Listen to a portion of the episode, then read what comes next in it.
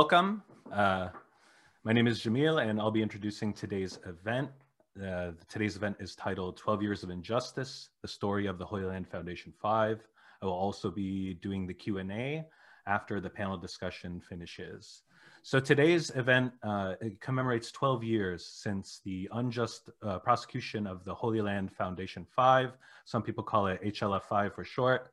Um, the, the, the five that we're talking about are Shukri Abu Baker, Muhammad Al El-Mezain, Ghassan Elashi, um, Mufid Abdulqader, and Abdulrahman Odeh, who are each serving between fifteen and sixty-five years in federal penitentiaries. In two thousand thirteen, uh, Miko started investigating this, this very important case. This is a case that's uh, really mired with a lot of uh, injustice um, and uh, miscarriages of justice. Um, and, and Miko started uh, meeting up with, uh, with them and themselves and their lawyers. And he developed a relationship with the men's families about this very devastating um, situation and, and, and the, the broader effects on the, on the families of these five men.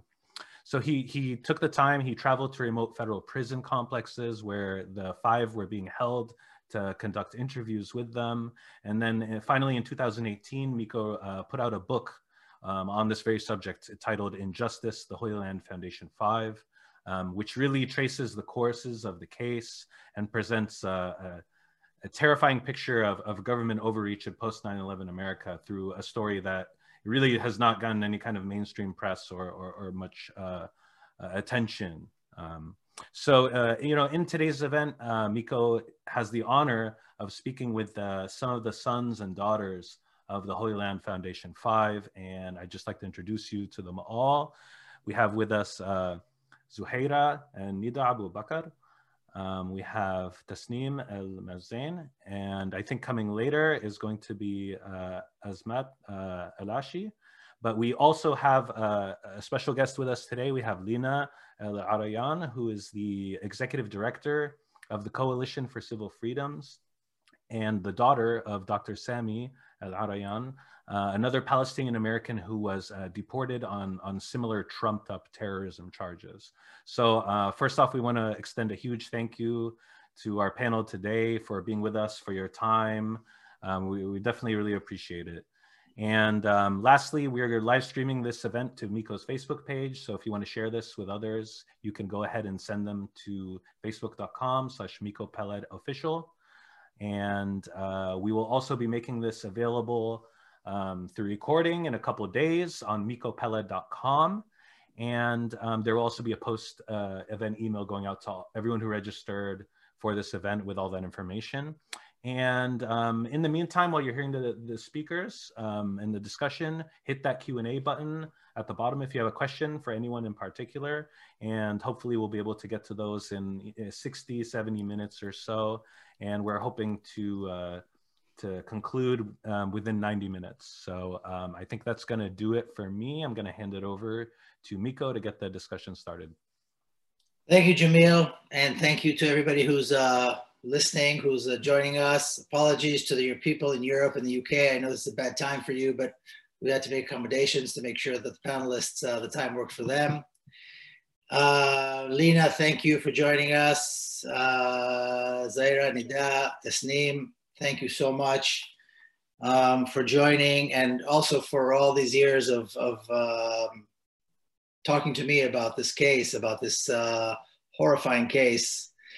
Um, and you know, it's been it's been described in so many ways as you know, it's been described as one of the, as the most egregious case of domestic injustice committed in the name of America's war on terror. It's been, you know, but I, I, I just find it as, to be horrifying, an absolutely horrifying story. And that was really the, the, the impression I had from the very, very beginning. Um, and um, I have to say that you, your dads, the five men, plus uh, Leena, your dad's, uh, Doctor Sami, who's not part of the Holy Land Foundation Five, but I want to talk about his story as well, because um, th there are a lot of parallels, obviously. Um, are really the finest people I have ever met, and you guys are uh, really my life. I'm, I'm a better person for knowing them and for knowing all of you guys. Um, and yet, um, the United States government found it necessary to put them and put all of your families and really the entire community um, through hell, through what can only be described as hell. And um, when you guys talk about it, and you know, and I spoke to, to you guys for many, many hours as, as I was interviewing you for the book. And again, you guys have all been extremely generous with your time and your and the information. Um, and uh, it's, the way you describe it is very graceful. It's almost kind of like casually as, as though this is, you know, something that happened and we have to live with, which of course is true, but at the same time, it is inexcusable, unjustifiable in any way, shape, or form. And we have to remember that we're talking about Palestinians who have already left Palestine, who were not going to be able to go back to Palestine, have created homes and a family and a community here in the United States. And these particular five men, and Doctor Sami Al-Arian as well, Leena's father, were um, really pillars in every, in every possible way, besides being incredible family men and, and fathers, which I know from, from having spoken to you guys, um, you girls, I should say, actually. Um, they were pillars in their community. These were men who did everything they possibly can to give back, to contribute, to help. Um, there was not an, not an, not an ounce of, of, of racism, of prejudice in them. All they wanted to do really was good, to do good for the, their families, to do good for the community, and to do good for mankind. And that's really what led them to the Holy Land Foundation and to the incredible work that the Holy Land Foundation had done over the years, not only for Palestine, not only for Palestinian children, but here in the United States and, and other places around the world where there was a need. And they had, their, their, their creed was, you know, that they, they provide a service based on need, not creed, you know. And this was, this was their entire life, and it still is, you know. I've met them in prison several times, um, and it was an incredible experience for me to meet with them and to get to know them well. Um, of course, to go through the experience of visiting somebody in prison is a horrifying experience in, in and of itself. Um, and so we're going to have Azmat, uh, Ghassan Elashi's daughter, join us. Ghassan, by the way, is the only one who I was not permitted to visit of, of, the, of the whole five. The, all the other ones I was able to visit in prison more than once. And uh, and uh, Mufid's daughter, Sarah, won't be able to join us. Her mother their mo is in I C U. She's been very, very ill. So our prayers and our thoughts go to her. But sadly, Sarah, and she, Sarah was actually one of the first person I spoke to who came up to me and told me the story. Um, and if anybody's interested, there is an excellent documentary on Al Jazeera, a two-part documentary about the case. So perhaps Jamil can throw the, the link uh, as well, so people can pay attention, listen to that. Um, and then, like you know, like Jamil said, I was, I was, uh, if, if you know, if there's one thing I, if if I die tomorrow, if there's one thing I'm glad I did in this life, is that I was able to meet all of you guys and write this book and put that information out there.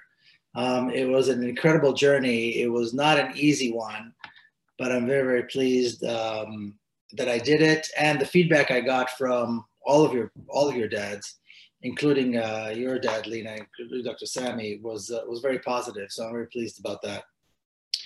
I want to start from the beginning. And, um, you know, it's, it's, it's been a long road. It's been twelve years. Um, and that's really tw twelve years since I went to jail. But the, but the, the, the, the story and the, the, um, the horrors that you guys had to go through, Um, as families, as individuals, as children of these great fathers, of these great men, I began long before that. So what I want to do is I want to listen to each one of you, maybe take five minutes, and just talk about what happened. You were very young. All of you were very young then. You're still very young. So, I mean, you were very, very young. Um, you already told me these stories. Much of it is in the book. But I think it's really, really important for people to hear it coming from you. What you experienced, what suddenly happened, not as adults that you are today looking back and with the understanding and the knowledge that you have today, but what was the experience for you when this whole thing suddenly, uh, suddenly happened, suddenly blew up? And maybe Tasneem, I'll start with you and then we'll go, uh, go from there. So talk a little bit about yourself. Tell us who you are, for, you know, and then, and then go ahead and tell us again, as you experienced it? Sure. Um, thank you for having us, Miko. And it's lovely to see um, the ladies here as well. Um, I think my experience is, well, a little bit about me. My name is Tasneem. I live in California, and um, I currently work as a, a dietitian and a health coach. So I'm very thankful to give back into my community um, in the health area. In regards to my experience with what happened with like my dad and the H L F five, um, I was really young. I, I think it was, it was probably twelve when they raided into our house. Um, I think I still get some level of P T S D from that. Um, my dad, they raided into our house um, and acted like they didn't know where my dad was and did a whole scene. Um, I remember being really young and seeing like guns and people having serious faces. And, and I also remember that they didn't have a warrant with them and my brother's asking for it. And um, they acted like they didn't know where my dad was. Um, and then after some time, I don't remember the exact time frame, um, I remember that uh, we found out they arrested my dad before they even raided our house. And so that was pretty traumatic. Um, and I think that's kind of the Hold start. Up, let, me, let me stop you there, because I remember when you told me that story, uh, the first time we, we sat and chat, we were still at U C at San Diego State. Um, but just, just, just let's just slow down a little bit and go back through that, okay? So you're twelve years old, your home is raided by armed uh, police, federal agents, maybe you could talk about that. They go through this whole thing where they're um, in your home, expecting to look for your dad or find your dad. And the whole time they've, oh, he's already been arrested. He was already picked up on his way back from the mosque early that morning, am I right? Correct, Talk yeah. about that and just let people kind of absorb this, this, this, unbelievable, you know, unbelievable story, unbelievable scenario. Yeah. Um, so they, uh, I remember it being really early in the morning. It's before like our morning prayer, around that morning prayer, Fajr. And um, the first thing that I remember is my sister walking in, saying a prayer. Um, and I was all confused. They asked us to put our like scarves on and come downstairs. And it's, um, I'm, I have seven siblings. And so we all came down, my mom came down and we were sitting in the living room and they were trying there. I don't really remember what kind of cops or F B I or SWAT. I just remember people being like armed with guns. Um, I slightly was upset because I had cleaned the floor um, the night before and their shoe marks were all over our tiles. Um, but that was me being very young and annoyed. And I remember um, I tried to smile at one of the officers and they gave me kind of this really mean look. And um, it kind of had a sour taste of kind of what's going on here.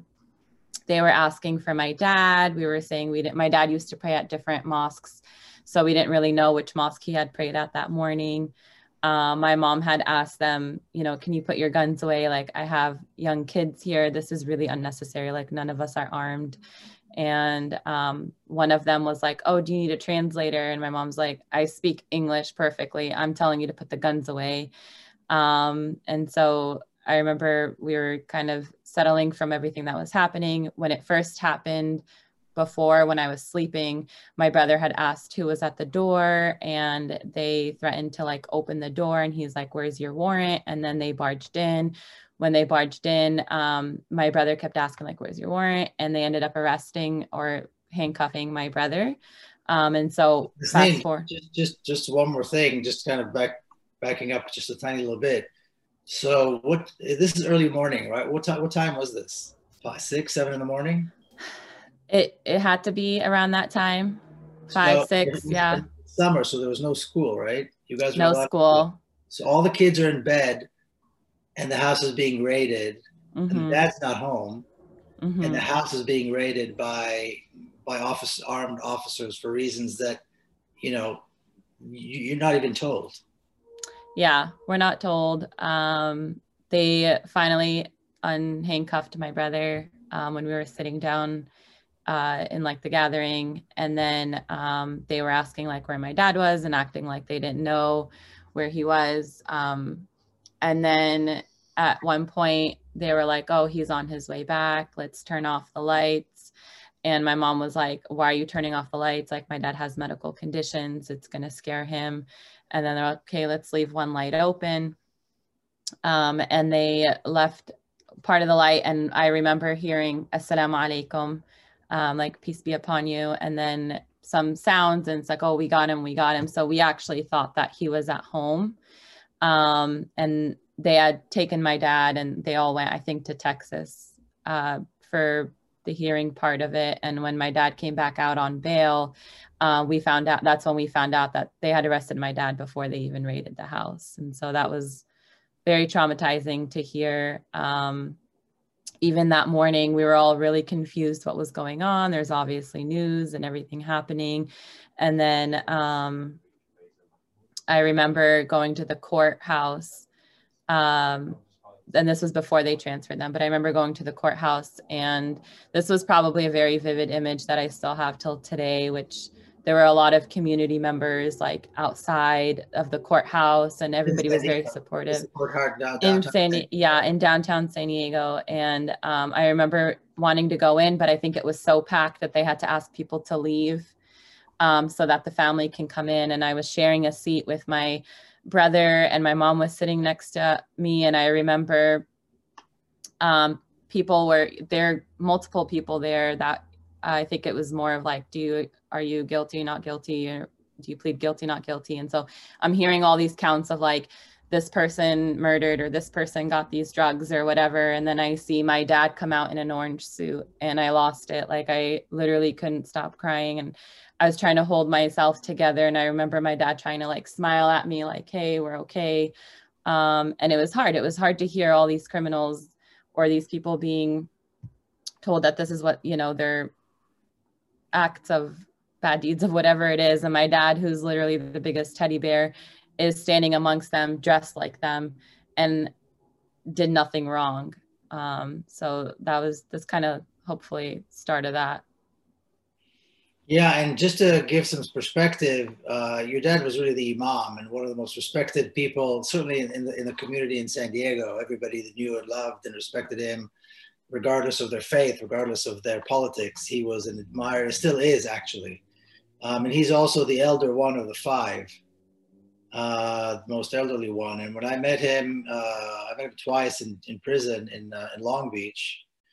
Um, and it's really hard to describe. You know, he's, he's, he's an older gentleman with a cane, but incredibly strong man, incredibly powerful man, incredibly dedicated and um, determined man. You know, it was, um, it's, it's, you know, I've, I've seen a lot of inspiring people and figures in my life, spiritual, strong, physical men, and he was just really, really an incredible uh, inspiration. So thanks for sharing that. I know it's not, um, I know it's not easy. I still remember the first time we sat there at San Diego State, and you told me these stories, and they were just etched. They were like burned into my mind. I, it was just so horrible, so so horrifying to hear that. I see that Azmat joined us. Hey, Azmat, how are you? Yeah, I'm good. Thank you. Thanks for joining us. I know you you were uh, something going on there that evening. Yeah, I, and then I messed up with the time difference. So that's okay. No worries. Um, so I, I just asked everyone to go back and tell us what happened and what you remember. Like what happened when you were when when at the time, because you were a lot younger, of course. You were very young when when when they came and took your dad, Ghassan Elashi. Um, again, the only one who I was not permitted to visit in jail. But I visited you guys, of course, at your home several times, and I know your mom and you guys well. Um, can you tell us what happened from your from your point of view as as a child when it actually took place, when they came to get your dad? Yeah. Tell so, us a little bit about yourself too, if you don't mind. Yeah. Okay. So um, yeah, my name is Azmat. I'm now a mother of two. I live in Dallas, Texas. Uh, yes, um, and so a little bit about the background. My dad was actually arrested um, while, like, so different from, from all the other defendants. He was actually arrested on his way um, back from the morning prayer from the mosque. So, um, and, and this was, um, so I, I have, I didn't witness that arrest scene, which is very traumatic. But um, the second time he got arrested, I actually did witness it. They came to our house and I remember saying, oh, oh God, not again. And this is happening, like, and you know, the, the loud, very traumatic knocks on the door. Um, and um, my dad already like kind of knew the drill, and, and he knew they couldn't come in without a search warrant. So he did not allow them to come, and they were even trying to come through our backyard and knock on our window, say, we see you, open the door, open the door. And my dad was, um, it was really early like everyone else. So he was just getting dressed, calling his lawyer, um, telling him what's going on before opening the door. Um, and then when they opened the door, they grabbed him so, so aggressively, you know, as if he was just, um, like such a dangerous criminal, um, and arrested him quickly, um, and took him to the car. And my sister, I remember, walked out and, you know, was, was, was crying and yelling these things. And my dad would, would just try to encourage her and told her, keep your head up, keep your head up high. And, um, and, uh, you know, they took him like that, that, that's, that's what I remember now. But, um, and I remember looking out the window actually from my room and seeing the cop cars, seeing the cop cars like leave and take my dad, and me just being devastated, you know, and, and crying and everything. So that's kind of the scene I remember, or that I, I suppress and try not to remember, but you know what I mean. You said something about he was arrested already once before, and then he was arrested again. Can you just talk, touch on that a little bit, please? Yes. So the, the first time he was arrested, it was for a separate, um, a separate trial. So he was actually owned um, a company with his brothers called Infocom, and it was a, um, a company that did like telecom, computer, Arabic computers, um, and he was, uh, basically after nine eleven, they, they were persecuting a whole bunch of, you know, Muslims. And at, at that time, it was just like the Muslims were scapegoats. So they were um, actually accusing their company of some, some sort of, um, ter I guess, it, it was just silly. Now I don't remember the exact charges. It was it was probably um, something they, that they imported. They imported computers, I think, to countries that yeah, yeah, Libya and other countries that weren't allowed. And and a typical company would just have you know have to pay a fine for that or something. But it was a perfect like scenario of um, you know Arab, um, Muslim, Palestinian, um, post nine eleven, and so they put them all in a courtroom.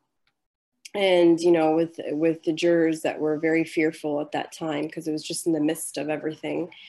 Um, and, you know, they were charged, I think, for, um, they both, they all had like six year, six to seven year sentences. And so my dad actually didn't start his sentence until a little bit later than the rest of my uncles, because he was involved in this H L F trial. So um, as, as soon as that rolled around, he was, he started his prison sentence um, already. So he was the only defendant um, of the H L F that was already in prison for like about a couple of years before um, the rest of them started their H L F, or the rest of the H L F five started their sentence. So. Yeah, so they, uh, he had gone through this once ahead of everybody else, and then of course, and, right. and then of course with everybody as the Holy Land Foundation case was kicking in. And um, the, the, the stories that, you know, I communicated with him by email, of course, and he was really, really very generous and, um, you know, talking about his childhood, talking about growing up in Gaza, you know, as a, as a, as a, as a Gaza native. Um, incredible, incredible stories that he shared with me. And then, of course, the experiences being in prison, um, both the horrors and also his willingness to contribute and, and, and, and teach and help others and so on. Um, and you guys, too. I've been to your home, and you guys have been incredibly sweet and generous. And your mom and I've, you know, have talked and, and, and exchanged emails a lot as well. Um, Nida, you were probably the youngest of, well, you are the youngest, but you were the really, really young when all this was taking place. And I know that you uh, have some pretty powerful, strong memories of, of that day, of what yeah. took place. Actually, someone commented saying that it was like in like a one of those Israeli raids. Mm-hmm. That's exactly what I felt like it was, honestly. Um, I was seven years old at the time, um, in two thousand one. And then it was like, what, five in, five in the morning? Mm-hmm. Five in the morning. And we heard um, just like a lot going on outside. And I went to the front door to figure out what's going on. And then all of a sudden, the door was pushed open. You know, we heard F B I, and before you know it, it was just pushed open. And then I see like a stampede of um, F B I agents like coming at me. And mind you, I'm the seven-year-old girl standing by the door. And then these people three times my size are all just coming in. They start raiding the house, going in every hallway of our home. And then they rounded us up like as if we were cattle or something into the living room. Um, one of the agents actually grabbed my little sister um, and like threw her at Zuhaira. Um, and they were just asking like, what's, where's your sister? Where's your sister? And, and at the time we had our sister, uh, may God rest her soul, at the hospital. Um, don't forget, they know everything that's going on in your family. They knew our sister was in the hospital at the time, but they're asking us, where's your sister? Where's your sister? And like, they even had me um, walk one of the agents to her room. And then she tries to like be nice to me. She's like, oh, she has a nice room. And I'm like, really? Okay. Um, and then um, one guy even got physical with you. Yeah, yeah. Um, I wasn't even like wearing my hijab at the time because it's like five in the morning. So hold on, just let me take you guys back for a sec. So it's five o'clock in the morning. Right. It's, right? It's like early in the morning. You guys are really all asleep. It's, right. There's no school, right? It's summer, so like yeah. there's no reason even to get up or anything like that early. Yeah, I had. And I then, had. I think a summer. And then they're banging on the door. Right. Yeah. Yeah. Exactly. Um, and so obviously you don't have time. I think my mom was able to put like her salah clothes on. Um, but my room was more to the back, so I didn't have time. And um, so I, you know, just, it's just so chaotic. And, you know, sometimes I can be a little bit outspoken. So I'm going to stop you. I'm going to stop you just a second, because there's something, I, something that you told me very early on. Um, and I was considering, you said something about looking at your phone. Yeah. And what you saw on your phone, I'm going to let you tell the story, but. Yeah. I was considering making that the title of the book. Yeah, wow. That Tell that story about what yeah. you saw on the phone. So I didn't really, then, I didn't see the phone till after everything happened, right? So me and Noor, Asmat's um, older sister, we were very like aware, you know, when it's actually been um, December third, two thousand one was the day the H L F closed. So we're actually... Yeah. Wow. Okay, so that? the raid happened in over nineteen years. We're actually nineteen years to the day. Nineteen years to the day that it. Nineteen years to the day that the H L F closed. Well, right. So I knew there was a reason we postponed it and made it today. No, so, yeah, that's it's perfect. So you know, know and so I, I usually I had my phone next to me, and me and Noor were like just talking the night before about like everything that happened, because when they closed the H L F, they actually came to our home. So I was very aware of like. You know, you ask for, for the warrant, you do this, you do that. And, you know, you, you associate, you know, the black Tahoe or the black S U V with F B I. And so like, I, I kind of, I was old enough to kind of understand that, but I don't think, um, even if I were to go back or, or think about it, I don't think there was ever a day where I would ever imagine that I would be dealing with what the no. Israelis do to these innocent um, children in Palestine. I never thought I would experience that in this country. And so, you know, literally, you know, with like, I need to put my scarf on, let me put my clothes on. And it was like, no, and, you know, dragging me and, you know, and, and I was very, I've always been a very like, you know, especially when it came to my dad, very overprotective. And I was like, you guys could have done this in a more civil way. He's a law-abiding citizen. You could have had him meet you somewhere. Like, you don't have to do it this way. And I got in the face of like, there, we had like Garland police officers, we had F B I agents, and I'm pretty sure there was SWAT. There was about like fourteen, ten to fifteen. They yeah. grabbed my dad, all went into the bathroom with him. Like, how humiliating is that? My dad was in his pajamas. He's like, can I at least change? Um, asking my mom, do you have any weapons? And my mom's like, really? Like, do you have to do this in front of girls and uh, little yeah. girls? And and mind you, my sister Sanabel was had just had a surgery the day before. Um, so it was already like traumatizing. Um, and my dad's like telling us, Banat, don't worry. And I'm sitting here like, do you have children? Like, how would you, how would you do this? If you had children, how could you do this to these children? Shuruq was three. Mm-hmm. So they throw her at me and they're like, you need to be a good example for your sister. You're, you really need to calm the hell down and all this, you know, language. And so the, like the biggest guy out of the bunch, I, I promise you is at least like four hundred pounds. He like grabbed me and he's like, I'm going to arrest you. Um, you want to join your dad? And literally afterwards I had bruises like all over, all over. Um, and you know, you see this image of your dad handcuffed in his pajamas. Um, walking out on a summer morning and you're just like screaming, you're talking and you're thinking that all of this is going to do something somehow. Yeah. It, it, you know, realistically it's not, but in the moment, um, and he just looks back and smiles. And then I walk back and I'm like furious. And I look up at my phone and it's Noor. It says missed call Noor. And I hear the message and basically she's trying to give me a heads up because mind you, even with Tasneem and everybody, they did it exactly at the same time. So none of us could even communicate. You know what I mean? And so Noor, the, the, the her voice message was Aju. That's it, like Aju. They came, they, they came. came, as if like we've been anticipating this, which is truly really sad. And I think that would have been a really great name for for a book or a series or something like that. But yeah, Aju was basically the voicemail she left me, and she knew I would understand what that meant. And it says a great deal that all she had to do was say that one word, and you knew exactly. Yeah, what sad is that? Just how. Yeah. Because it was really the culmination of years and years and years. I mean, to think that at the age that you were, you were able to identify the F B I vehicles from the other vehicles, from all this kind of stuff, as though you grew up in a criminal kind of uh, environment. Do you know what I mean? Well, I, I had been stopped so many times. So like when the H L F closed in two thousand one, and when uh, Amr Ghassan was dealing with his case even before that, there was a lot going on where I guess we we hadn't put two and two together till later, but I was personally stopped. Like I was stopped. I had my one of my finals at, in in U T D, and it was in the summer. It was um, I think either right after the the the the, the when they went to jail or they were um, arrested the first after. time. Yeah, I think it was right after.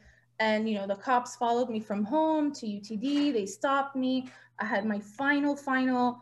Um, interrogated me for like two hours, had no reason. From all the trauma, I ended up like locking my keys in the car while, while it's running. And I was telling them like, please, like I need to go. This is like my final. And so like we had seen my dad get stopped for no reason. My dad, like these things happen, but never would we ever imagine that this would happen, you know, for him to, to get arrested in such a, such a traumatic um, and violent way. And honestly, I think we really did have P T S D after that, especially as kids. Like I was only, um, I was I was ten when it happened, um, actually. Every time we see a black Tahoe or a black suburb Suburban or um, like those old school cop cars, every time we see it, like we, we just think like it's the F B I. And if we see one in our neighborhood, that's it. Like, oh, it's the F B I. Like we just get scared and, and like that shouldn't, I don't know. It just, it's not something that a normal, a normal child in America should have to deal with. Any child. Really. Yeah. Or anywhere for that matter, of course. Yeah. That, that fear is the point though. That's what they want. They want to stir fear in you, in the hearts of you and the community at large. I mean, that's why they put on this big show. Yeah. So yeah, I wanted to ask you one more thing. Um, You're kind of the you're, you're the uh, oldest daughter, um, and as you know, you, you two mentioned Sanabel and that she was in in the hospital, and you know I dedicated the book to her. Yes. Could you talk to her to us about her a little bit? Because uh, and I know it's adding adding pain on pain on pain, but I think um, she was really a light. I mean, talk talk to her about her. Tell us about her, please. Um, it, it's you. I almost don't know where to start with Sanabel. Um, Sanabel is really the reason why like we're even here today. Um, the H L F was literally born because of her. Mm-hmm. Um, you know, my dad seeing his daughter suffering in a hospital in the best country ever and getting the best services that she could. And at the time, the first intifada had started, and my dad was watching the news of these like innocent kids. And he's like, I just wish I could give that to these kids. You know, what what my daughter is receiving he, here in this, this amazing country, amazing, you know, medical services. I want to do that. And so that's... Why was she in the hospital to begin with? I'm sorry?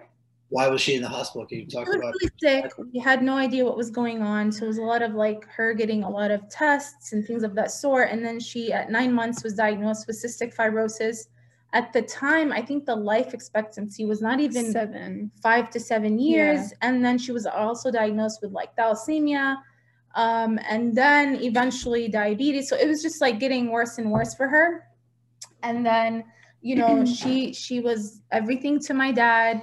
Um, of course, we were all, but, you know, they had this very special um, relationship. And I think, you know, anyone that's met her here um, can, you know, she she never let anything stop her. I mean, even at the end, when she graduated with her bachelor's, she had an oxygen tank and she walked that stage in an oxygen tank. She never let anything stop her. Mm-hmm. When we'd go visit our dad, God, every time I think about how evil they were towards her and make her like even take it off for like a few seconds, just like that's that to me, God, that's probably like harder for me than like other things. Like, you know, even her death, you know, that's from Allah and everything, but the injustice that she had to face, um, you know, even when she was in the hospital, when, when everything happened with her dad, of course, it was all over media. Yeah. Um, she, we had to explain that. She had to explain it to her nurses. But thankfully, my, the nurses and the doctors, the hospitals all knew my dad they for so amazing. many years. So there was so much support. Um, but really, um, you know, towards the end of her life, um, she, my dad tried so hard to come closer. But at the time, he was in Terre Haute, Indiana, which was a sixteen-hour drive. Um, and then it was at the time in the C M U, so it was behind glass. So it was really, really hard for her to travel. And then even if we went in a plane, um, we would still have to rent a car and drive. So all of that was adding stress to her, but she still wanted to see him. Um, but at the end, she kept asking for him. And I don't know if we were just oblivious or in denial. We didn't realize what was happening to her, even though we were with her every day in the hospital. Um, my dad tried everything. He tried like getting a Skype, you know, call, um, approved. He tried to even move closer. He's in Beaumont now. Um, all these, you know, we were trying everything.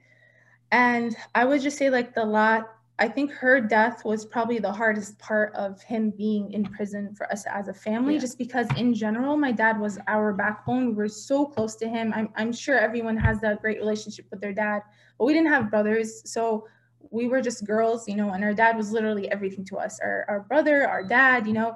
And with Sanabel, I mean, he was, you know, managing his time being at the H L F.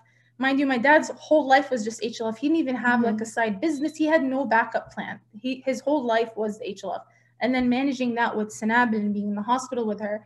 He was so, actually supposed to be there the night of the raid, by the yeah, way. Yeah. And so I think um, her death and her asking for him those last few days, I think that's probably the hardest part, where I don't even think I have closure for that, because it's just, it was in their hands where they could have at least gave him the decency of a Skype call yeah. or something of that sort. And just knowing that my dad was the one traveling for like family members, like, you know, janazas or burials or, or funerals. And he couldn't even be there for his own daughter's death and bury her. And I think um, that has broken my dad. And I don't think there will ever be any type of closure, because he's the only one that wasn't able to get that closure or see her or or be there for her in the last few um I think that last few the last yeah. few days were kind of like the hardest, um but she, honestly we like we didn't really see it coming. She's been she was sick for twenty-six years, but like during the last few days it was like,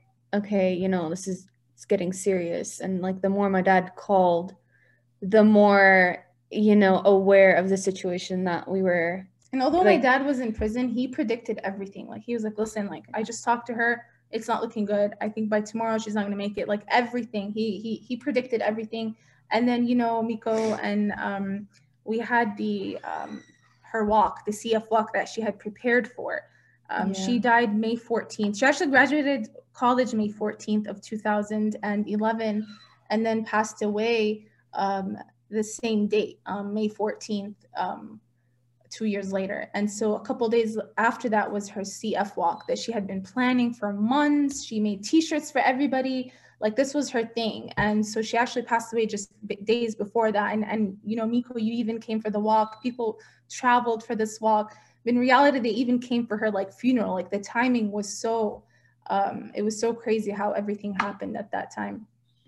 Yeah, and when I started meeting with um, all of you, she was this, so, she was just so excited about the idea of writing a book, and yeah. and she shared some, your dad shared some emails with me that she sent to him about how exciting this whole thing was, and blah, blah.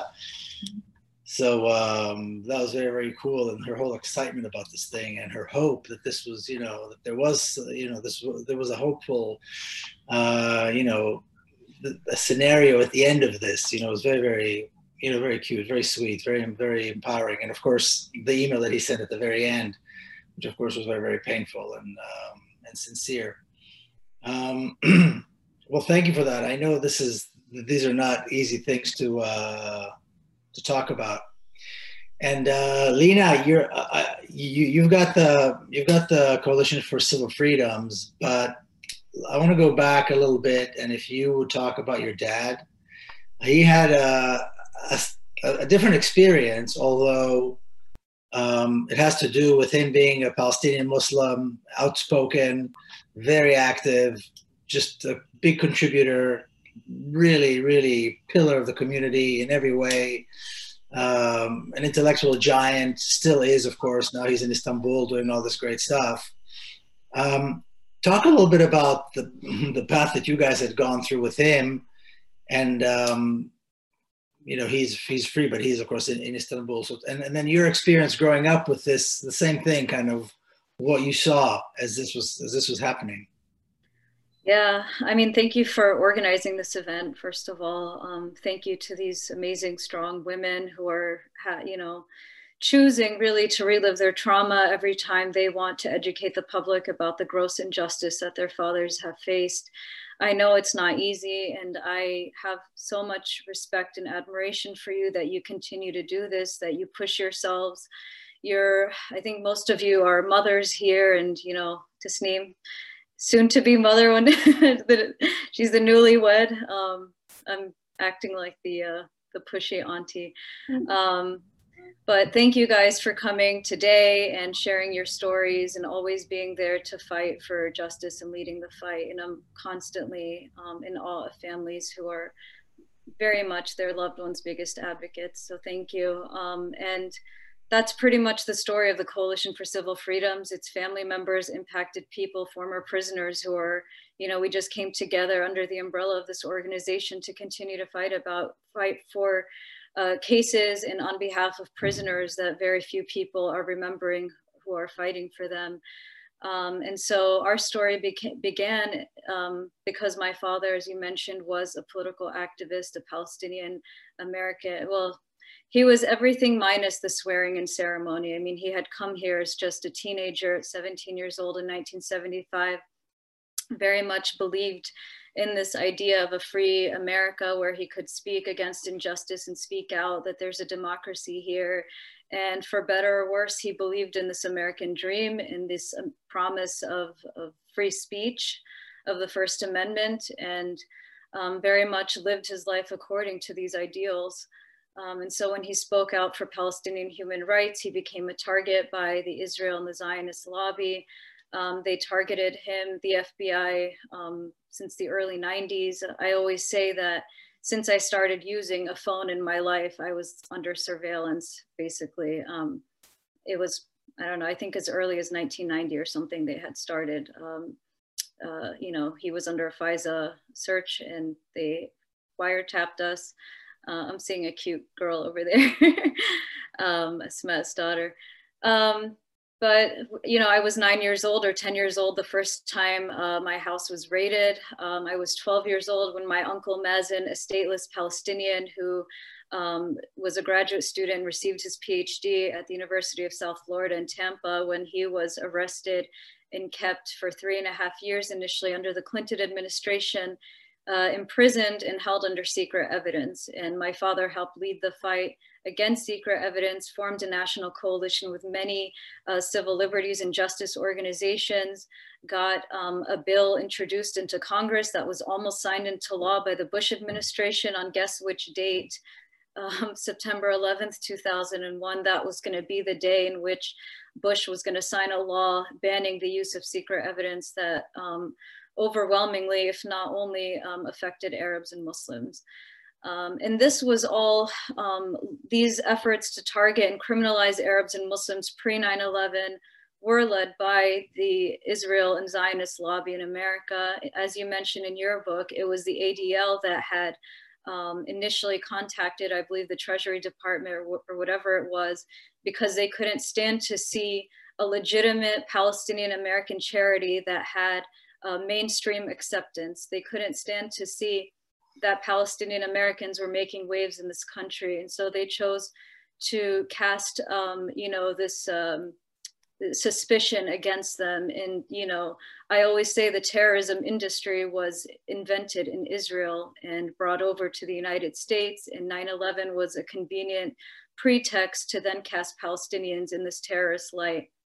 So unfortunately, Um, all these things came together, the Israel lobby, the Islamophobia industry, um, and this uh, new terrorism industry that began um, targeting early leaders and institutions, uh, or sorry, um, the leaders and institutions um, in the immediate aftermath of nine eleven.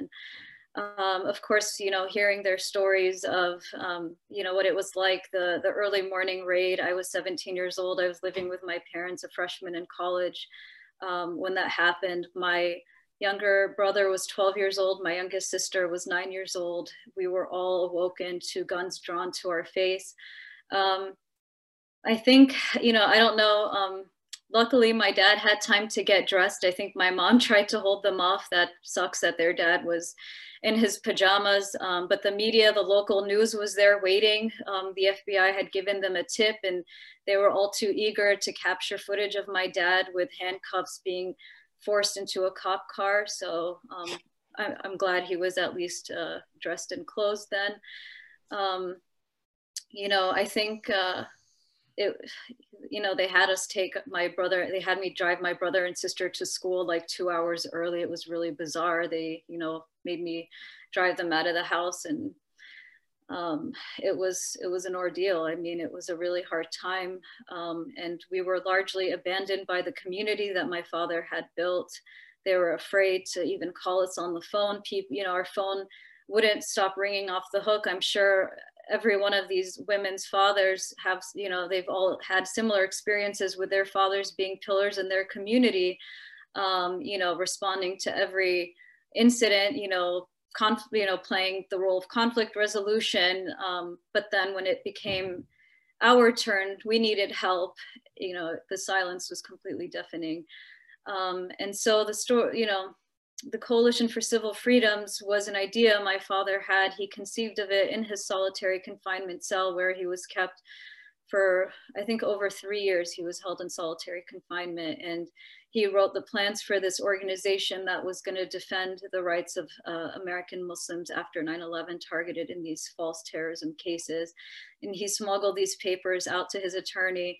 Um, I don't know what, you know, um, I don't know if um, she remembers this uh, when he gave her the plans for the, the Coalition for Civil Freedoms, but it wasn't until a couple of years later, after he was acquitted of most of the charges, had to take a super watered down plea deal because we didn't have the money to go against the U S government again for the second time. And, you know, nor did we think that we would be lucky enough for um, a jury that really set aside all fear to acquit, you know, four Palestinian Muslim men in their case. So um, he eventually pleaded guilty to a charge that, um, you know, he would serve a short amount of time later and then be deported outside of the United States. And then another case happened in Virginia where this rogue, very right-wing Zionist prosecutor tried to get him any way he can in what we called a perjury trap, where he kept calling him before a grand jury to testify, where he can basically ask him anything he wants and then charge him with either perjury or obstruction of justice.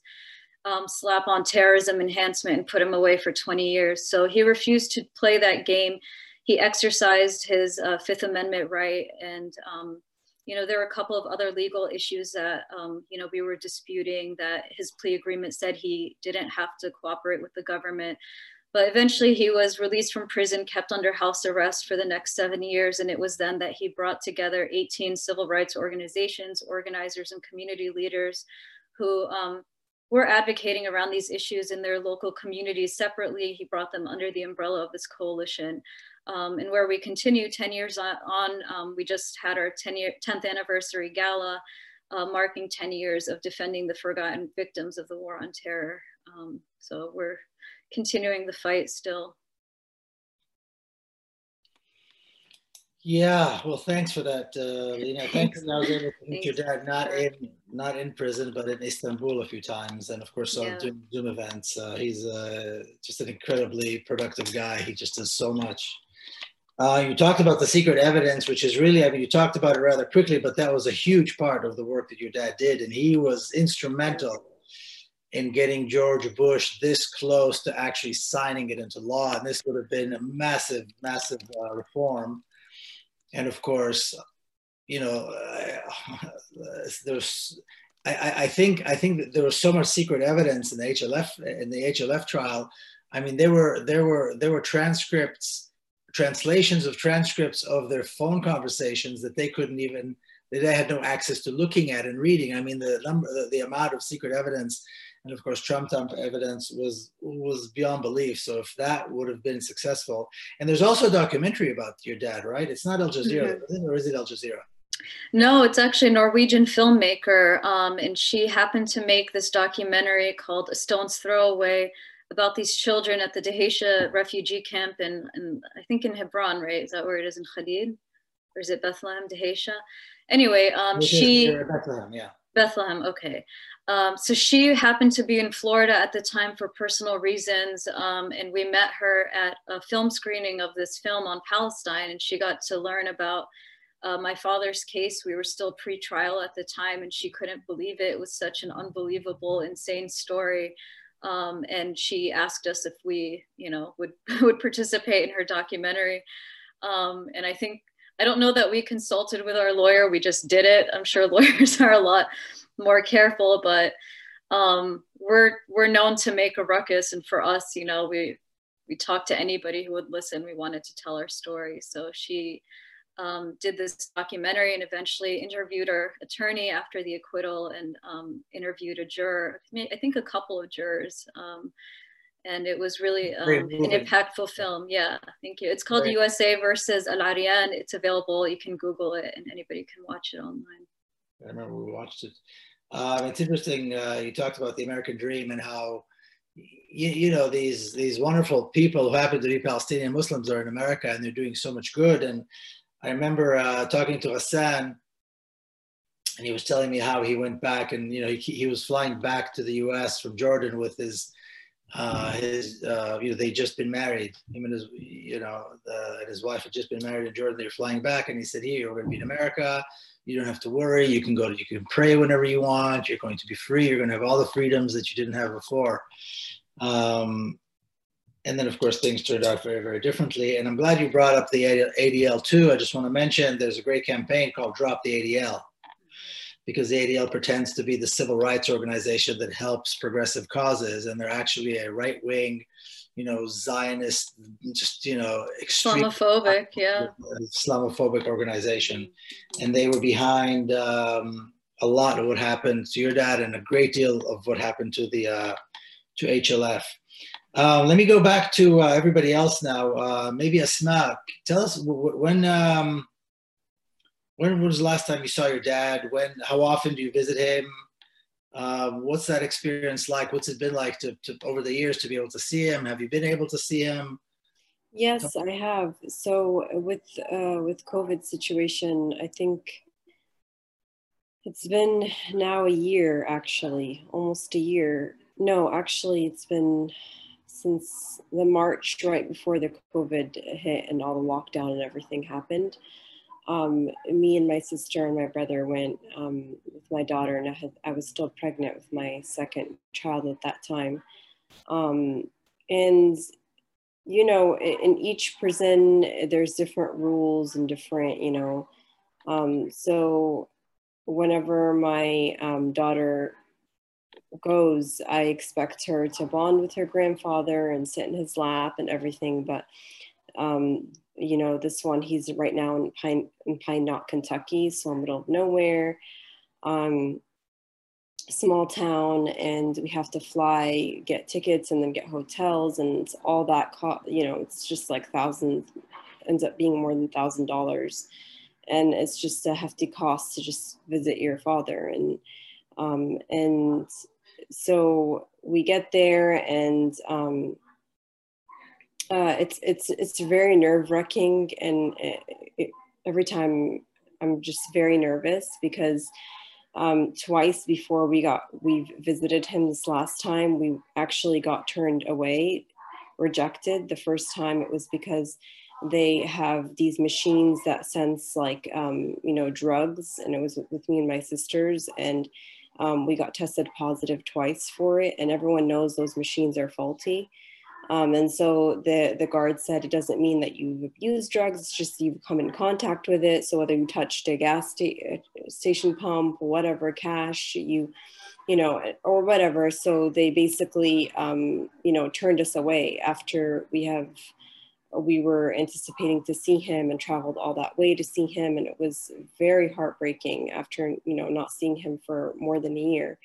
Um, and so that kind of traumatized me, and it, it is a tactic, you know, to, to just discourage you to come and visit your father. Um, same tactics, the intimidation that they do, you know, in, in Palestine, how they just discourage you from coming to visit your homeland, same thing. And so- Was it a year before you were able to see, why did it take a year before you were able to visit him? Well, because, because before that, he, what we would, we would book the ticket, and then we would call before we, we get on the flight, like, you know, a day before we get on the flight, and it would, they were on lockdown. So if any fight occurs, they lock them all down, and then no visitations are allowed. So basically we didn't even get on the flight the first time. The second time I was in the air, I was in the airport, and our flight got canceled. So it was just a series of just like in a row, we, we weren't able to see him. And then finally, we were able to see him, you know, we got turned back. And so then come a year later, and I book a, tic a ticket. Thankfully, you know, we got in. Um, and then at that time, there was like, you know, a guard that was, that had something against my father and was like watching us, like, you know, like a watchdog, and waiting for a second, waiting just so we can do something, you know, so he can just like terminate the visit, basically. And he told my dad, it was like something like, um, uh, you know, taking the snacks, when you buy snacks from the vending machine, and you, um, you're not allowed to like share it with the inmate. So, um, you know, my, my, my brother put it on a plate, and my dad was eating from it. And then he, he came to him, and he's like, one more warning, and, you know, I'm going to terminate the visit. So it's like they, they even when when he's he's in the prison, they're like looking for ways to to just um, it's just more injustice, you know. And so we were, um, and then my daughter wasn't allowed to like get on his uh, you know, sit on his lap or just bond with him. It was just it was and it was very difficult because she's a toddler, you know, to have her just sit down, you know, next to me, or just away from away from my dad, her grandfather. And so the visits are always like a bittersweet, because first you have the anxiety leading up to the visit. Am I gonna come? Am I gonna be able to go in or not? And then once you're actually in, it's never a guarantee that you're gonna even stay in, you know, or you're gonna be allowed to just, you know, remain, stay visiting him. And then after after you visit him and you have a nice time, you know, seeing him and, and hugging him for a very sh short time, because they only allow hugs in the beginning of the visit and in the end of the visit. Um, any other time during the visit, you have to be across from him, not next to him. Um, and it's about like maybe, I would have to say like three feet. um, across from him, and then you're just, it's like you're just yelling, because like it's kind of a cafeteria style, and there's so many other visit um, visitors and inmates, um, and so it's, and then after the visit visitation's over, um, it, it hurts you a little bit, because you know that you can just go back to the comfort of your home and leave your father, and he's just going to be, you know, kind of essentially stuck there. And although my daughter was only two at the time, she already sensed that this was like, something was weird about this. And she said, she told me um, in Arabic, like, which means she wants her grandfather to be with her. She said, why isn't he coming with us? And she said, Jiddo um, car. She said, like, why isn't he coming with us in the car? Um, and and she kept on like kind of whining and looking at him, and said, and say, come on, come, come, come to the car with us. And that like basically set off my dad, and like he started tearing, and he he was just like, he couldn't believe that a two-year-old can be able to understand that this is just not the way it's supposed to be. This is not natural for me to visit my grandfather, and then us saying bye and then never seeing him again for, you know, God knows how many months or years even.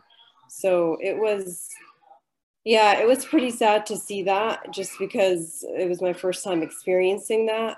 Before I had kids, I I was never envisioning that it's, this is still gonna go on. He's still gonna be, you know, in prison after that, after I have kids, and then I would have to explain to them, um, you know, that your grandfather is in jail for such and such. So um, that's kind of just like a little summary of just my experience visiting him. You know, I, uh, th these guys are not my father. They're not, you know, I'm not related to them, but uh, that, that, that bittersweetness, that sense of when you leave is, uh, I, I can, uh, I, I can, I, to a certain degree, I can relate to that, because, you know, I, I, I fell in love with these guys. They're like, you know, you can't not with these, with these incredible men, and they're locked up in these, in these, um, in, in these horrifying prisons and these horrifying institutions with, with, with killers and criminals, and, and the whole visitation uh, experience is, I talk about it a little bit in the book as well. I remember sitting with Abdulrahman, I know his son couldn't participate uh, with us today, but, and um, actually Abdulrahman was supposed to be released this month, or last month actually, to a halfway house, but it's been delayed. And I understand he's in solitary confinement now for a month, and hopefully he'll be released to the halfway house next month. But he said to me, look at all these tough guys. We're sitting in the visitation room, and you know, he said, when everybody leaves, they're all, they're all in their beds crying. All of these tough guys are in their beds crying. Um, because that that experience is so so difficult. Um, let's see, uh, Tasneem, uh, your dad was uh, in Long Beach for a while, and that was kind of convenient, I think, right, for a little bit, coming up from San Diego. But then they moved him. Can you talk about it? He's been he's also been going, you know, throughout the entire country. Can you talk a little bit about when when did you see him last, and how how's your experience with visiting been? Yeah, um, so my dad has hopped through uh, multiple prisons. Some of them are uh, more medically oriented. He, I mentioned before that he's had some medical conditions where he had to get some surgeries, um, and he had been requesting to come closer to us because we don't, because uh, we live all the way in California. Um, so he was able to eventually, I'm not exactly sure when, I can't remember the timeline, he was able to come to Long Beach, and then um, one day we, you know, we, we didn't hear from him, and we find out that they transferred him to Louisiana, and we have no idea why and what's going on. So he's currently in Louisiana. Um, the last time I saw him was uh, over a year ago. Uh, I was uh, in Texas, and I was actually with my, I was visiting my brother Omar, and um, there was also an event that was happening at the time. And um, I actually remember seeing Nida and Zuhaira, and I saw Asmat's sister, and um, Sada. And so it, it started to bring back some memories. It was over a year ago. Um, and I, I didn't really think much of it, but on my flight back, um, I just started crying. And um, my husband's like, what's wrong? And I was like, I miss my dad. I just, I want to see him. Um, I don't, I, I want to see him. I don't care what it takes. And so we like booked a ticket to see him. I think it was last November. And that's the last time that I saw him. This before COVID even started. And it's very similar to what um, Azmat was saying in regards to the visitation. Like there's a lot of butterflies. There's a lot of being nervous. You don't know what they're going to do. You have to act extra nice. Like you owe them a favor so that they treat you nicely. Um, and then even then the rules always change. So the past time that I saw my dad, when we took pictures, they allow us to take a picture, then they send it to us in the mail, which is, you know, some sort of courtesy, but um, they were like, you can't put your arm around him, like your hands have to be shown. So it's like this very awkward picture. Um, you know, what we have to remember besides the vivid imagery that we have from the experience. Um, and it's it's difficult because in the beginning process of having to go through the security part and feeling like you're going into this like crazy area, and it's it's kind of like a cafeteria style where you're feeling like you're shouting, you're not. But once I'm like with my dad and talking to him, it's as if everything else around me disappears. And it's as if we're just nothing, we're not in a prison, we're not anywhere that's confined, we're just talking. Um, and then the nervousness starts to build back up when you realize there's like an hour left, or when you realize that time is starting to come up, and it's hard. Um, and I think one of the hardest parts is not knowing if it's the last time you're gonna see your dad. Um, and I think that feeling always comes every single time. And I think that's probably like the hardest thing. So it's, um, it's hard because my dad has always been there for us during occasions. Um, even like award ceremonies, he would come. And so my whole, like most of my childhood and in college and everything, and even like my own wedding, he's not there. Um, and so he's already missed out on so much of our milestones.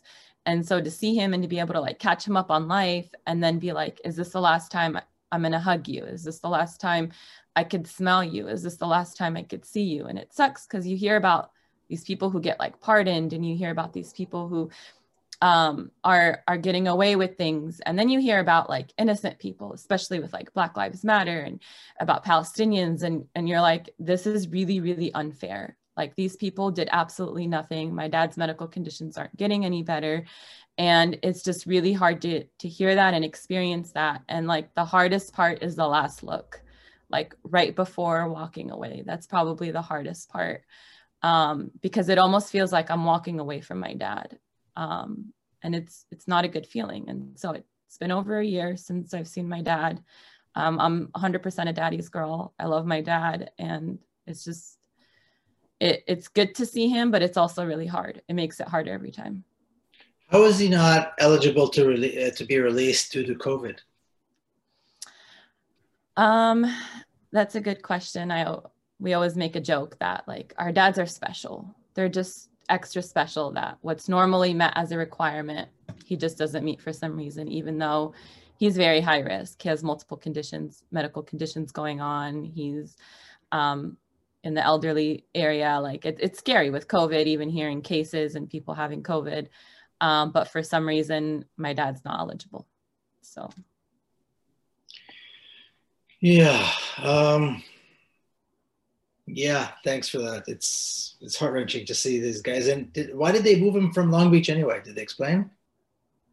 No, that's the frustrating part is most of the time when my dad would get shifted between the places um, in Indiana or in Texas or California, like we knew he wanted to come closer in California, but whenever they move, they don't tell us. Um, they, you know, they move them, and then after they're moved and everything, then we find out that they're moving him. Um, so he's in Louisiana now, and of course, that's harder for us. Anytime we see them in another state, it's the flight and the car and the hotel. And um, it's, you know, it's hard. And especially like Azmat was saying, if, if they turn you away, it's, it's difficult to be able to mentally prepare for that kind of experience and then be like, oh, it's not happening. And then having to like relive that every time um, when we should be able to sit with our dads um, because they didn't do anything wrong.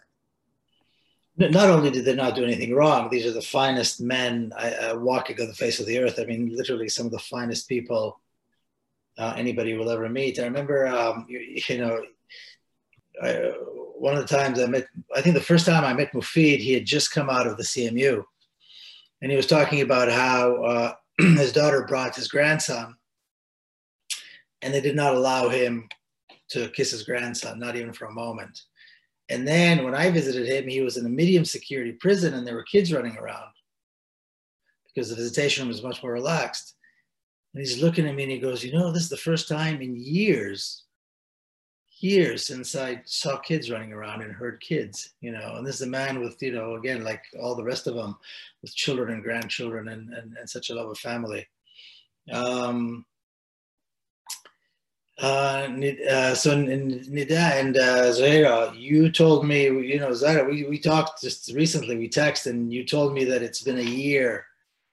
And that's when it dawned on me that's probably true for, for all of you, that it's been that long for these, uh, for you guys not to see your dads. Um, talk about the vis visiting Shukri and, you know, a little bit, and when you saw him last and stuff like that.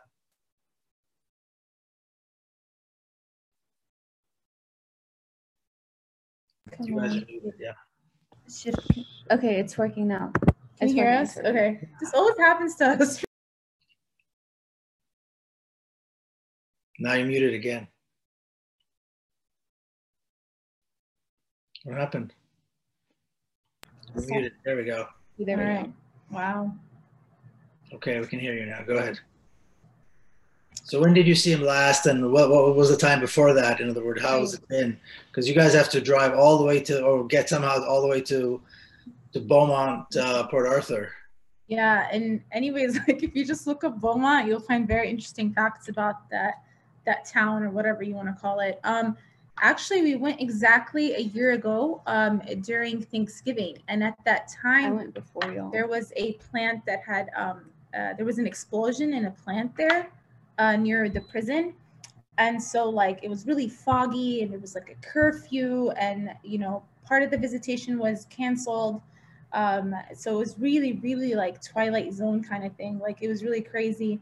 Um, everything was closed. Like, we couldn't even get water. I think we had to like I don't even remember where we ended up getting water, um, and it was Thanksgiving Day too.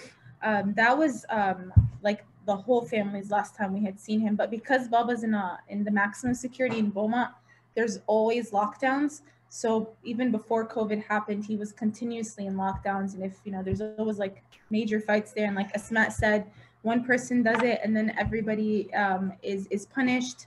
Um, there are people stabbing each other, killing each other at all times. I think before we had visited him last year, um, there was a fight that broke out in front of Baba, and um, somebody stabbed somebody on the lunch table, and the body was in front of Baba, and then the the, the guards tried to mace, and so Baba um, inhaled it, oh. and he actually went unconscious. It was very scary. Yeah, he had we, to go to the hospital. Yeah, they, they, I mean, he said, I literally think I like died for a minute, you know, um, they were really worried. We, we found out from someone else. It was very scary, because I think everyone can relate to that fear of getting that phone call from the prison, but it's not your dad who picks up. Um, I think that is um, one of the things that we dread. I mean, especially with my dad facing sixty-five years. Um, and then my dad is in one of the worst um, federal prisons in the U S A. It was actually on one of the, it's on a list. It's like on the top ten um, most violent prisons. And like, we are always just, we're always, not in fear, but we're always like, we have that anxiety, like, okay, what if something happens this time, or, you know, and then when we got that call, it's like, it actually happened. What we had been so worried about is actually happening right now. And like, all we knew is that my dad was in the hospital. We didn't know anything.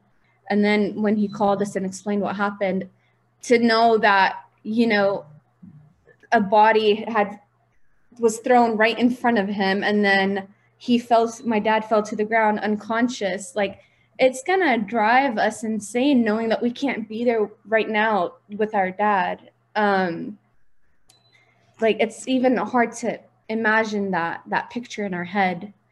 Um, I, think, I think also, like Azmat and um, Tasneem were saying, I think the prison uh, visits themselves have become so traumatic. Yeah. Uh, the prison has a very eerie feeling to it. Yeah. It, it, how cold it is in the room, the cafeteria, just seeing your dad come in in the suit, and like Azmat and Tasneem said, every single time, hands down, they will give us a hard time. And it's just us, by the way. Um, and sometimes the rule will change within the same day. Like I was there earlier and I had to, oh, you have to take off your cardigan. I can't take it off, you know, due to my religion. No, oh, the scarf thing. Yeah, and I, it, and, and, you know, I had to go back. I wasn't able to see my dad. And then when you go, your dad's like, where, like, where's Zuhaira? Or where's Nida? What happened? Or at times like, you need to take the scarf off. I have to see if you're hiding any drugs underneath. And I'm like, but you don't do this to anyone else. And I was just visiting like the day before. Oh, well, rules change. Like, and I think now also it's getting really hard because my son Zakaria is eight, and I was always dreading the time where, when am I gonna, like Azmat, you said, you know, that Asil says, you know, the car, or for so long, Zakaria, we were telling him this is Sido's job. And, you know, Miko, you've met Zakaria, and so he's very now, he has become like a mini Shukri. Like he, he wants to get him out, he wants to do, and it's like really sad because I'm at a point where, and I'm a counselor, like I don't even know how to counsel my own son. I don't know what answers. I, I don't know what to tell him when he says sixty-five years, uh, mama, like, what does that mean? How is he going to get out? When is he? And he's very aware of the B L M movement. He's very aware of everything that's happening in the country. And the fact that I don't have answers for him by itself, is it's it, that's traumatic because I don't know what to tell him. I mean, he sees the visits. He sees how they pick on us. They pick on him. They pick on Zakaria at times to say, oh, he can come. He can't come. He's wearing khakis. He can't wear khakis. Like, it's like, sometimes the most trivial things, or like like um Azmat said, oh, this is like your warning, or you know, um they'll just end the visit just for the heck of it, you know, they, they know how to give you a hard time. Um and my dad has said many times, like, I don't want you guys to even come visit anymore, like I, I don't want to see you guys go through this. Mm-hmm. Or the visitations that you drive all the way and then they get canceled. Um you know, and going back to Zakaria, it's just like he's starting to see the fact that, you know, this is unjust, and that what does sixty-five years mean, mama? Like, that's longer than anyone can live. Like, you know, on top of, you know, my dad is sixty something now. Um, and so the, the prison visits are just their own story. Yeah. So my baby actually turned eight months and I haven't seen my dad in way over um, a year and a half. Um, we uh, the reason why I went is to tell him that I'm pregnant, and then I haven't gone since then. He's never seen me actually like with a tummy or anything, and that's like something I've always imagined. Um you know, like the first thing every girl wants is for her dad to be there um for her wedding, but I didn't get that. And then I always Go. wanted I always wanted my dad to see me with my tummy, but that didn't happen either, um also because COVID happened, and I was, um, I was like seven months pregnant when everything started happening with COVID, and, um, and then my baby was born in March. Um, my plan was to go literally like right after I have the baby to go see my dad, because he was literally like the first person I would want to see my baby. Um, but he's eight months now and he still hasn't even met him. We sent him photos, but um, it took a while for them to even get to my dad. They actually had returned them before. Um, it probably took like a month to get to my dad. And the first time he saw his photos was like at four months. And um, I don't know when is going to be the next time he sees him. I really hope it's soon, but because of COVID, we haven't even been able to, we hardly even talked to him on the phone. So imagine Is that right? what, what do you mean? You used to talk on a regular basis, didn't you? He, he has Not literally um, one hour a day. If they're lucky, they let them out. And in that hour or forty-five minutes, they have to decide whether they want to get in the line to make a phone call, or like take a shower, or take care of like essentials. And, you know, the other day he was telling us, um, you know, Baba, I haven't seen the sun in eight months. And I stopped and I was like, wait, what? Like eight months, you know, with COVID and everything. You know, Baba too, uh, we tried the compassionate release with COVID and everything. It was denied due to his um, his uh, terrorism file, or whatever you want to call it. But not seeing the sun for eight months, like, what is that? You know, who, that's like your simple human right to get, get some sunlight or get some fresh air, and he doesn't even get that. So in that hour, he has to prioritize. Like, do I take a shower today or do I call them? So, so the line itself for the phone, um, yeah. It takes about thirty minutes, he says, so sometimes he doesn't even make it if he's in line. So we'll talk to him maybe once every three days or um, like one minute every other day. Like, it's just, it's kind of unpredictable right now at the moment. Oh God, the stuff that you guys are going through, these guys are going through, these people, these people, I mean, it's just uh, horrifying. I you wanted know, to mention that, the positive, sorry um, to interrupt. Go ahead, please. No, no, please, please. It's all these negative things, but I just want to mention, um, sometimes, like, because we're so in the midst of the situation, I think we can't see, like, a lot of positives, um, you know, out of this whole situation. But um, so, someone like my husband, for example, like, would speak to my to my dad over the phone. He always says, like, you would never think that he's in prison.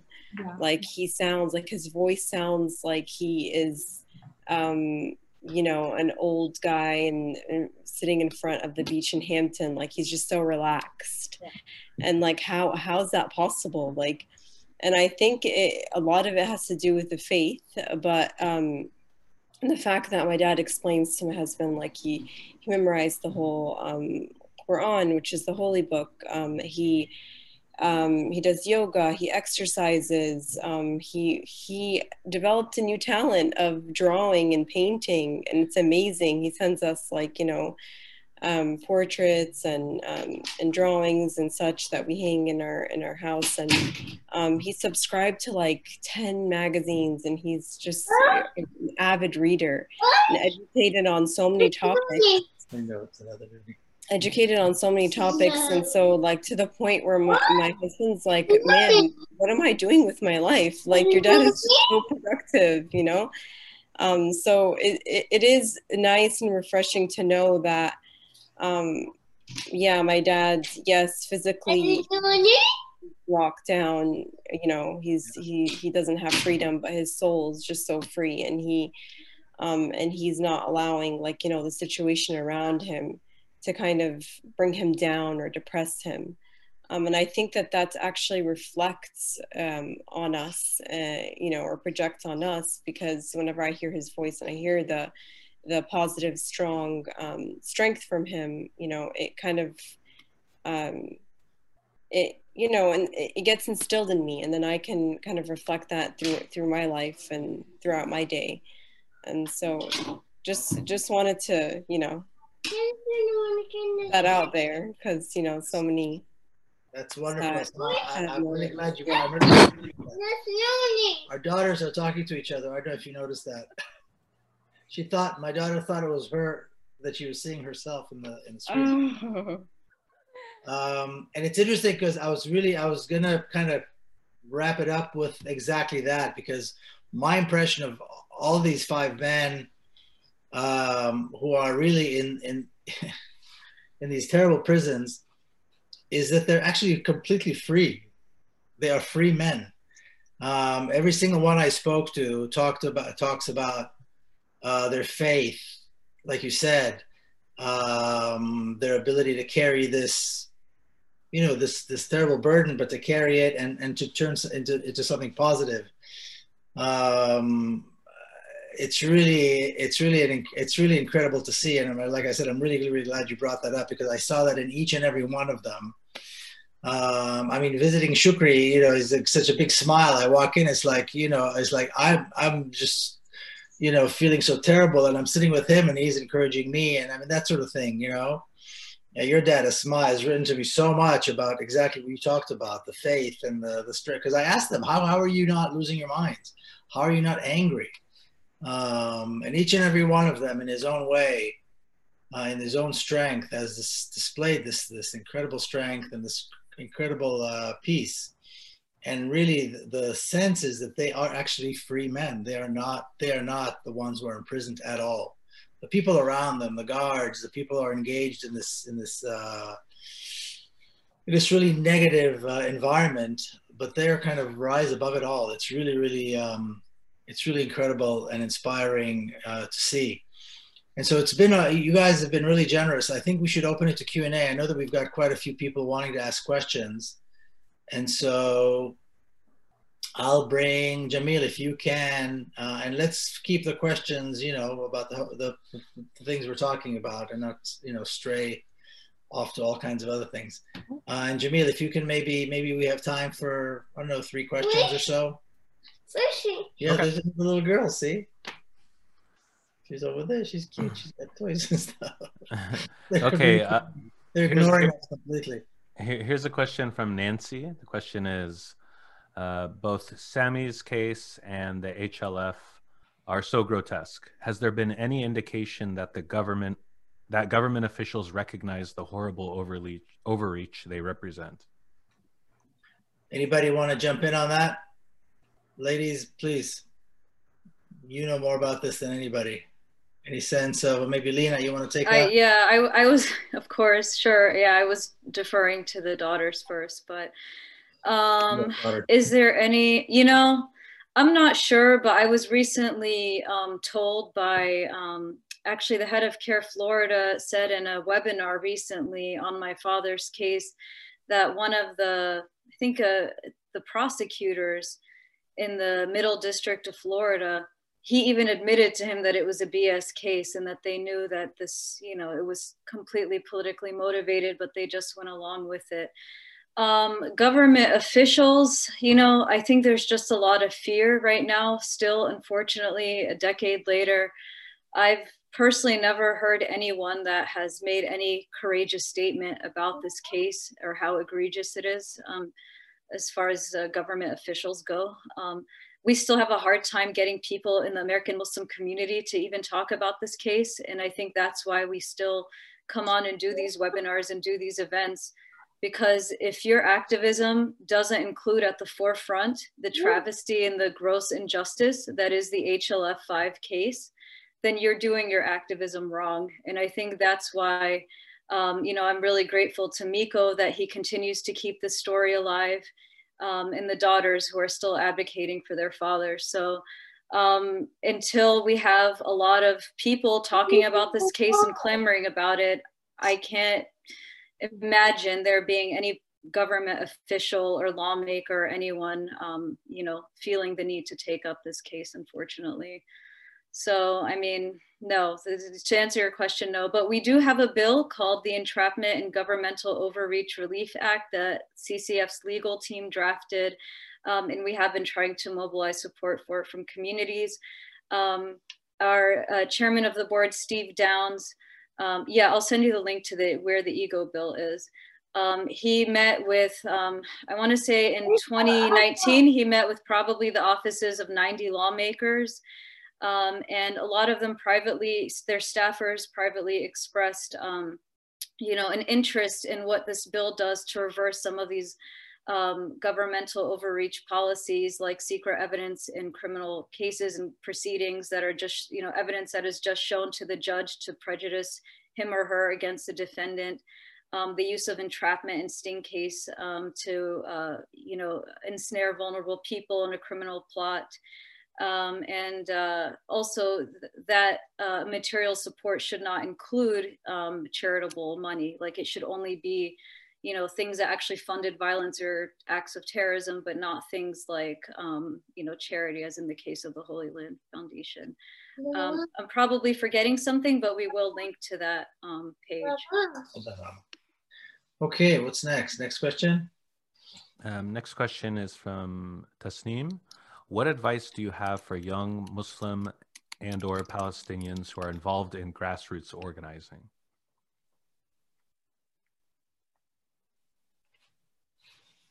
Tasneem, you did a lot of activism and organizing when you were at college, were you, at San Diego State? Yes.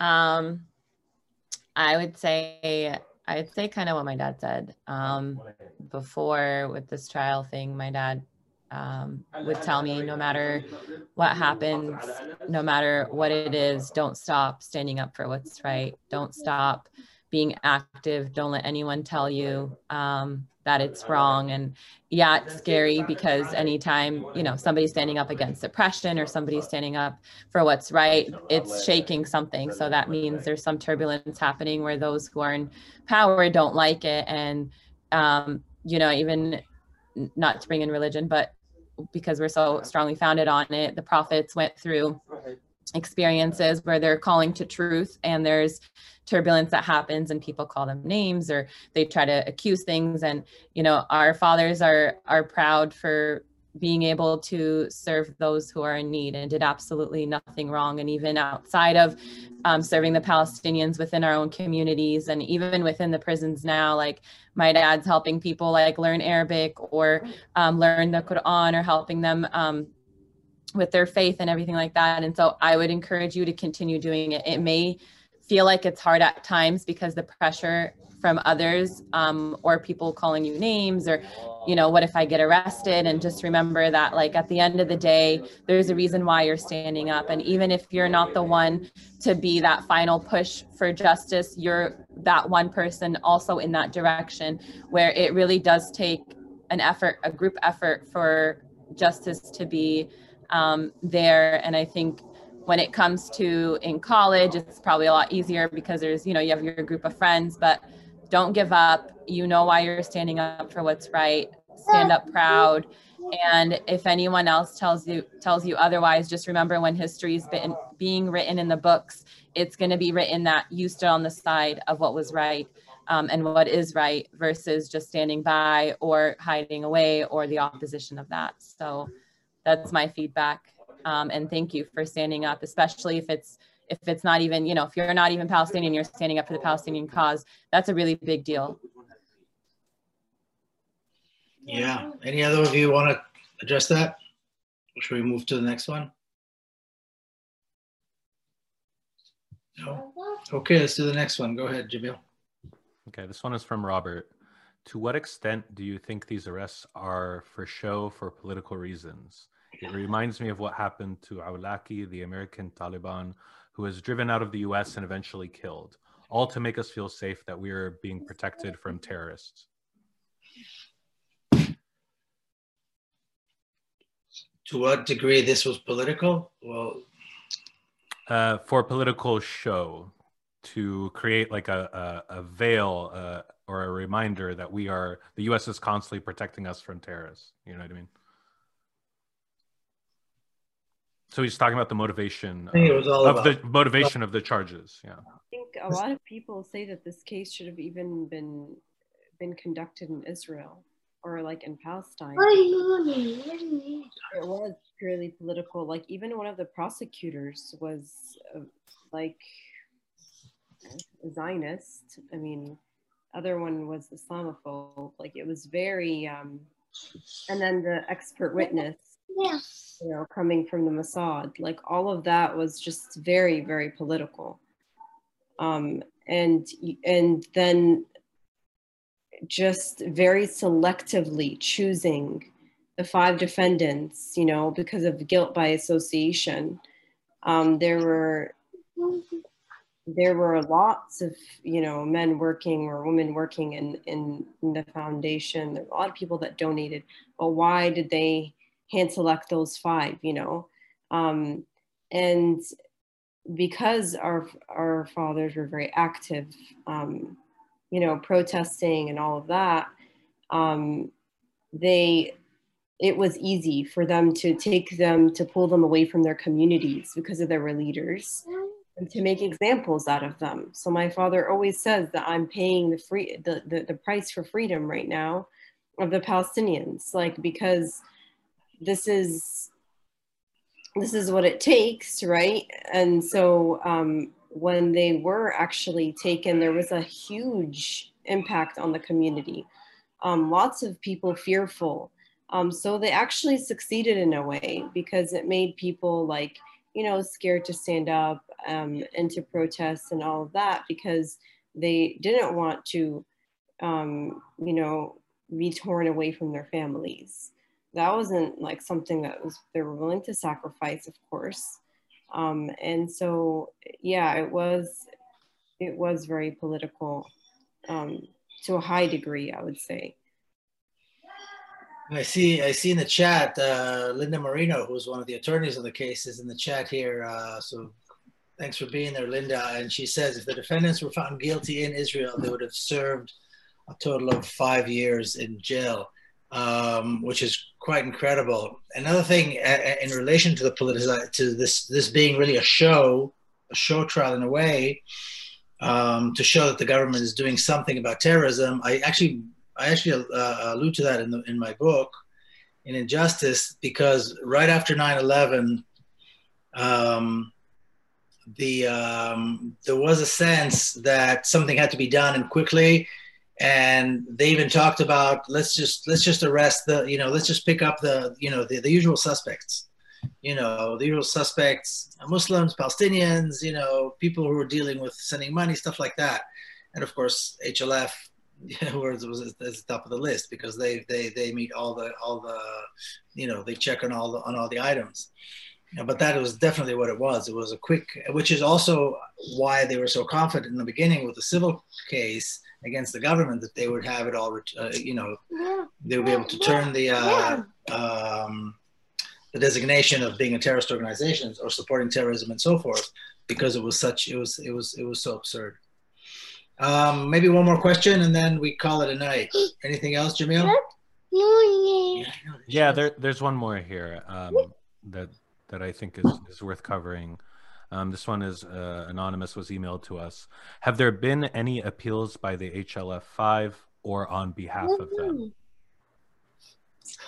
There have been every appeal under the sun. You guys, anybody, any one of you want to talk about the appeals? In fact, the appeals, the first appeal was, uh, was when I first heard about the case. Who, any of you uh, would like to talk about that? I think it's important to mention that a little bit. Anybody want to jump in? I mean, I can just tell you that it went all the way up to the Supreme Court and they refused to listen to it. So they've exhausted every legal option that was available to them. And now their attorneys who, uh, you know, probably in one of the very few cases where the attorneys, just to give their clients a shot, you know, Linda just mentioned this to me, um, you know, there's something called a twenty-two fifty-five appeal, which is appealing um, your, your conviction based on some kind of error on your defense attorney's part. And although, of course, the attorneys valiantly defended them, they were willing to throw themselves under the bus just to give these guys a shot. That if there's a lawyer out there who's able to look at the transcript or see, you know, any sort of avenue for, for appeal, that they would, you know, su- support that and not contradict any sort of effort to free them. But at this point, um, you know, this is why, short of a political solution, very little to no legal, um, you know, resolutions, unfortunately, to this case. Yeah, the the, the line that the, the one of the attorneys, uh, John Boyd, said to me was, "I would cut off my right arm if I thought it would help. I would cut off my right arm to see these guys free." And I think that's uh, any anybody who knows these guys, I think. Um, oh, there we go. There's another one. All these cute girls showing up. Um, uh, yeah, there's another cute one, I know. Um, anyone who knows them, you know, can relate to that, and I think that's uh, that's that's the strength of these of these of these people and of you guys. So we're gonna wrap it up. It's been it's been uh, it's, it's been great to talk to you guys and to hear you guys and to see all these cute babies. Um, and I want to thank all of you for the. You know, your dedication, for your time, for sharing with me, and when I was working on the book, and I was sharing with us all these memories and all this important information. Just a second, sweetie. All this important information. Yes, I know.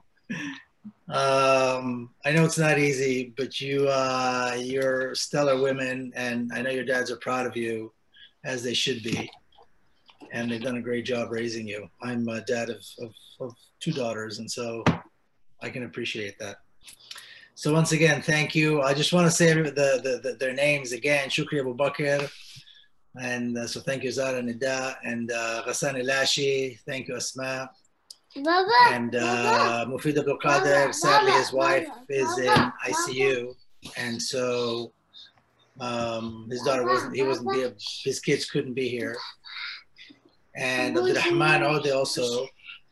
Nobody could be here from his family. And Tasneem El-Mezain, thank you for talking to us about, about your dad. And um, yes, you want to say one more thing? Okay, shh. We're going to finish now. All right, folks, thank you again. Thank you so, so much. Yeah, thank, thank you for organizing this. Yeah. Thank you for having us. Thank you. Thanks for having us. Bye, good night. Say bye. Um, I want to, if you guys want to know about the bill, um, just shoot us an email, info at civil freedoms dot org, and I will send you the info about that bill. So thank, thank you again, Miko. Have a good day. Bye, everybody. Thank you. Bye. Thank you.